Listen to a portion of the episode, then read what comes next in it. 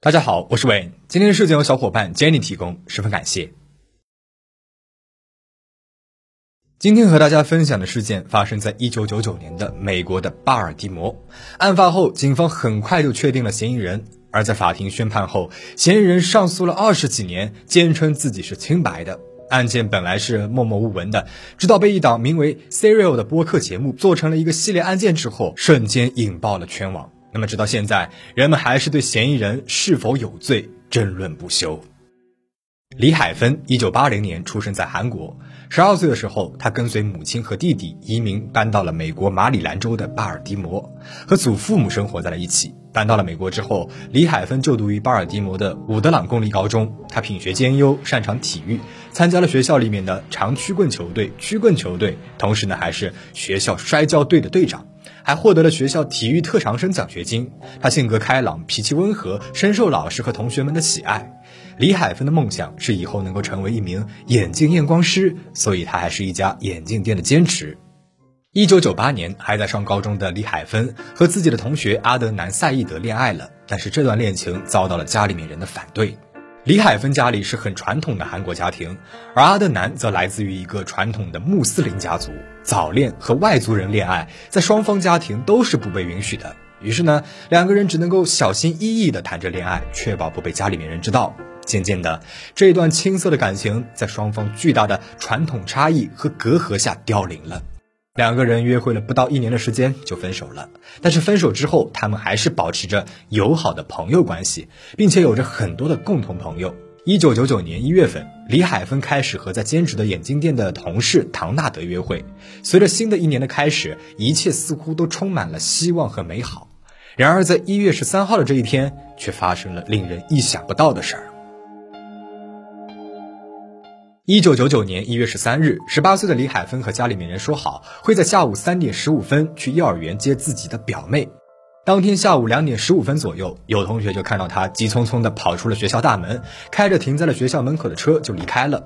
但是当天晚些的时候，幼儿园给家里面人打了个电话，说是一直没有人来接孩子呀。家里面人才知道李海芬一直没有出现，便立即给他的朋友和认识他的人打了电话，询问他的下落。那么，因为家里面人都很了解李海芬，他不是一个不守时、会无故消失的人。但是，一直到很晚都没有人知道他的下落，于是家里面的人就报了警。接到了报案之后，警察立即开始寻找李海芬的下落。他们开始询问李海芬的朋友、老师、同学，包括她的前男友阿德南和现任男友唐纳德，但是没有人知道李海芬的下落。大家忧心忡忡的四处寻找，也一直没有线索。一直到二十几天之后的二月九日。李海芬的遗体在当地的李挺公园里面被路过的人给发现了。被发现的时候，他的身体僵直呈俯卧状，半截身体被土埋了起来。他穿着失踪前的白色外套、黑色短裙，脚上还穿着连裤袜。他是被人勒死的，脖子上面有勒痕。除此之外就没有外伤了，也没有被侵犯。而他的车子于二月二十八日在附近的一个居民区停车场被找到了。一九九九年二月十二号，巴尔的摩当地警察局收到了两个匿名电话，都建议警方着重调查李海芬的前男友阿德南。虽然这匿名电话没有查出来是谁打的，但是在调查期间，阿德南的好朋友杰伊·维尔德主动向警察交代说，他在一月十三号帮助阿德南处理了李海芬的尸体。警方在调查当中了解到了阿德南和李海芬之前交往过，但是在去年年底刚刚分手，而最近李海芬又新交了一个男朋友，由此警方判断阿德南他是具备犯案动机的，而且他们还有关键证人杰伊。于是，在一九九九年二月二十八日早上六点左右，警方在阿德南的家中逮捕了他。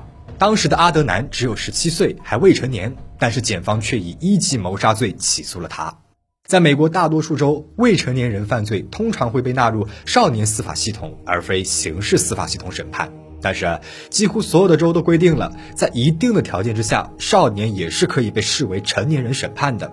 这些因素呢，就包括了严重的犯罪事实、罪犯清楚地了解罪行的严重性以及其含义、有类似的犯罪历史、罪犯不能有效地接受少年司法的改造等等。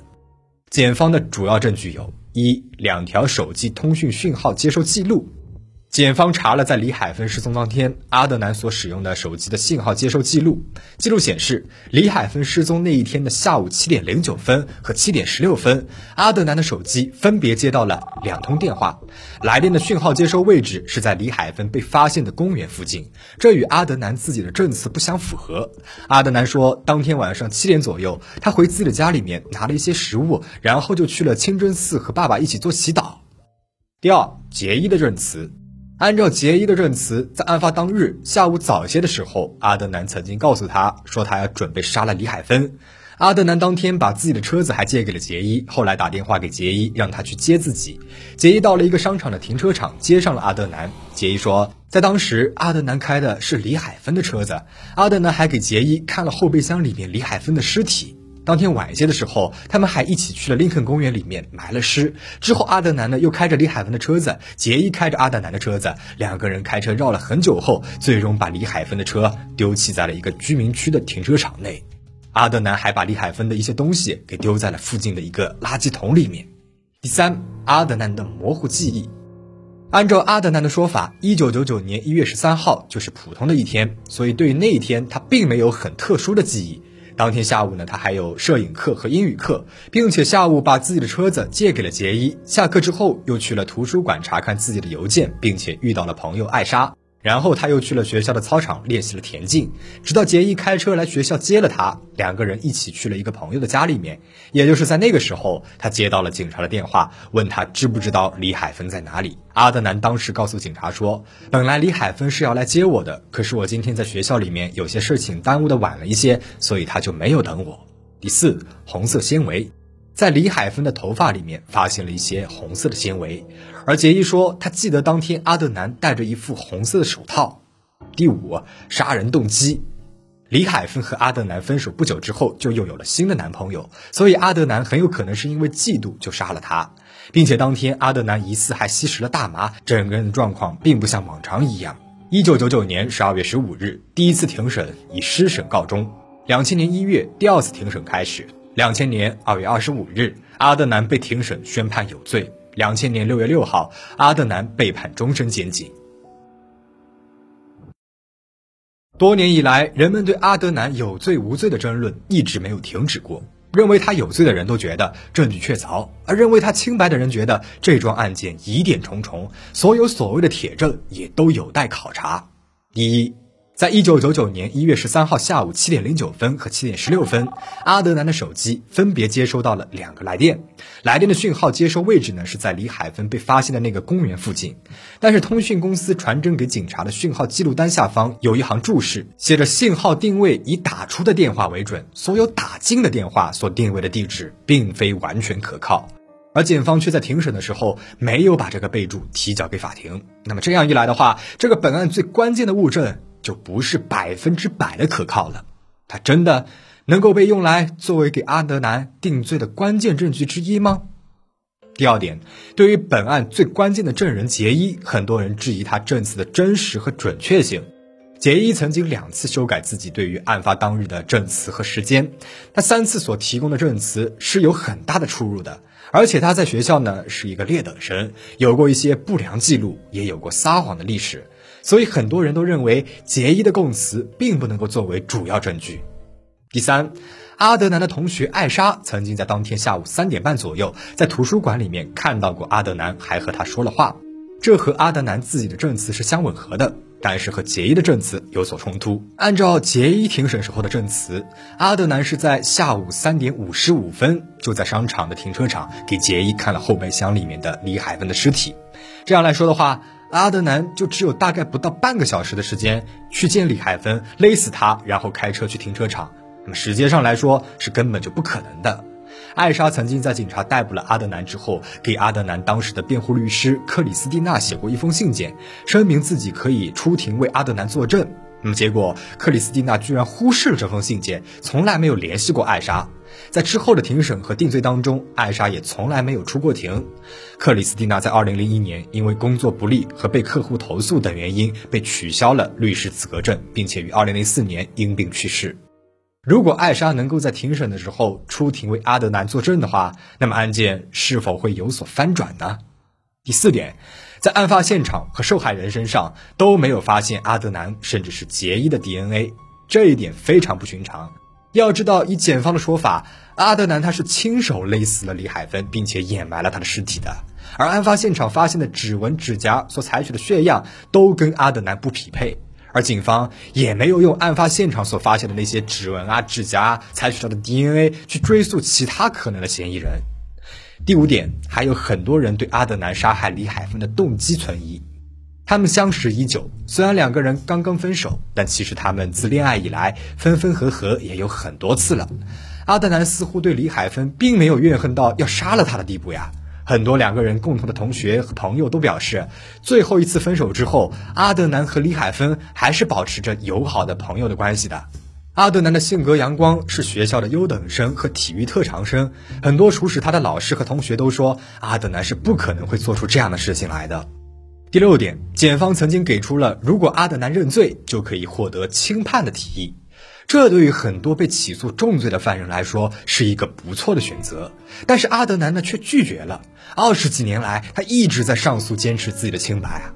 两千年六月六号，阿德南被判终身监禁，他就提出了上诉。二零零三年三月十九号，他的第一次上诉被法庭给驳回，阿德南又提出了定罪后上诉。二零一三年十二月三十号，阿德南的定罪后上诉又被驳回。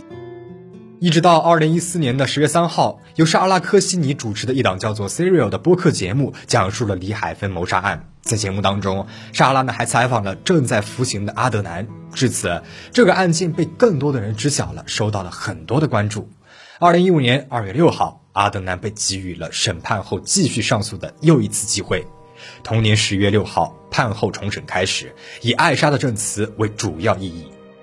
二零一六年六月三十号，阿德南被给予了新的一次庭审的申请机会，但是并没有允许被取保候审，他在狱中继续服刑。等待了三年之后，庭审请求于二零一九年三月八日再次被驳回。二零一九年八月十九号，阿德南的律师请求国家最高法院审查阿德南的案子，但是在十一月二十五号又被驳回。事件到这里呢就讲完了。李海峰的家人坚信阿德南就是凶手。在两千年六月六号的庭审时，李海峰的母亲在庭上作证的时候说：“我带着孩子们搬到了美国，是想给他们一个更好的生活。我很想原谅阿德南，但是现在我真的不知道怎么能够做得到了。我的女儿会在我的心里，直到我死去。”他悲痛的啜泣声在法庭回荡，所有人都为之动容。这在一定程度上也推动了法官对于阿德南的裁决。而阿德南这一边呢，他的儿时好友拉比亚·乔德里从1999年听到了阿德南被捕后，就一直致力于帮助他。他现在是一名律师，就阿德南的故事还出版了一本书籍，呼吁大家还阿德南一个清白和申请案件的重审。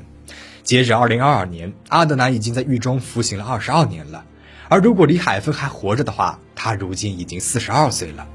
你认为阿德南是凶手吗？欢迎在评论区留言讨论。最后，请大家保持警惕，保持安全。我们下期再见。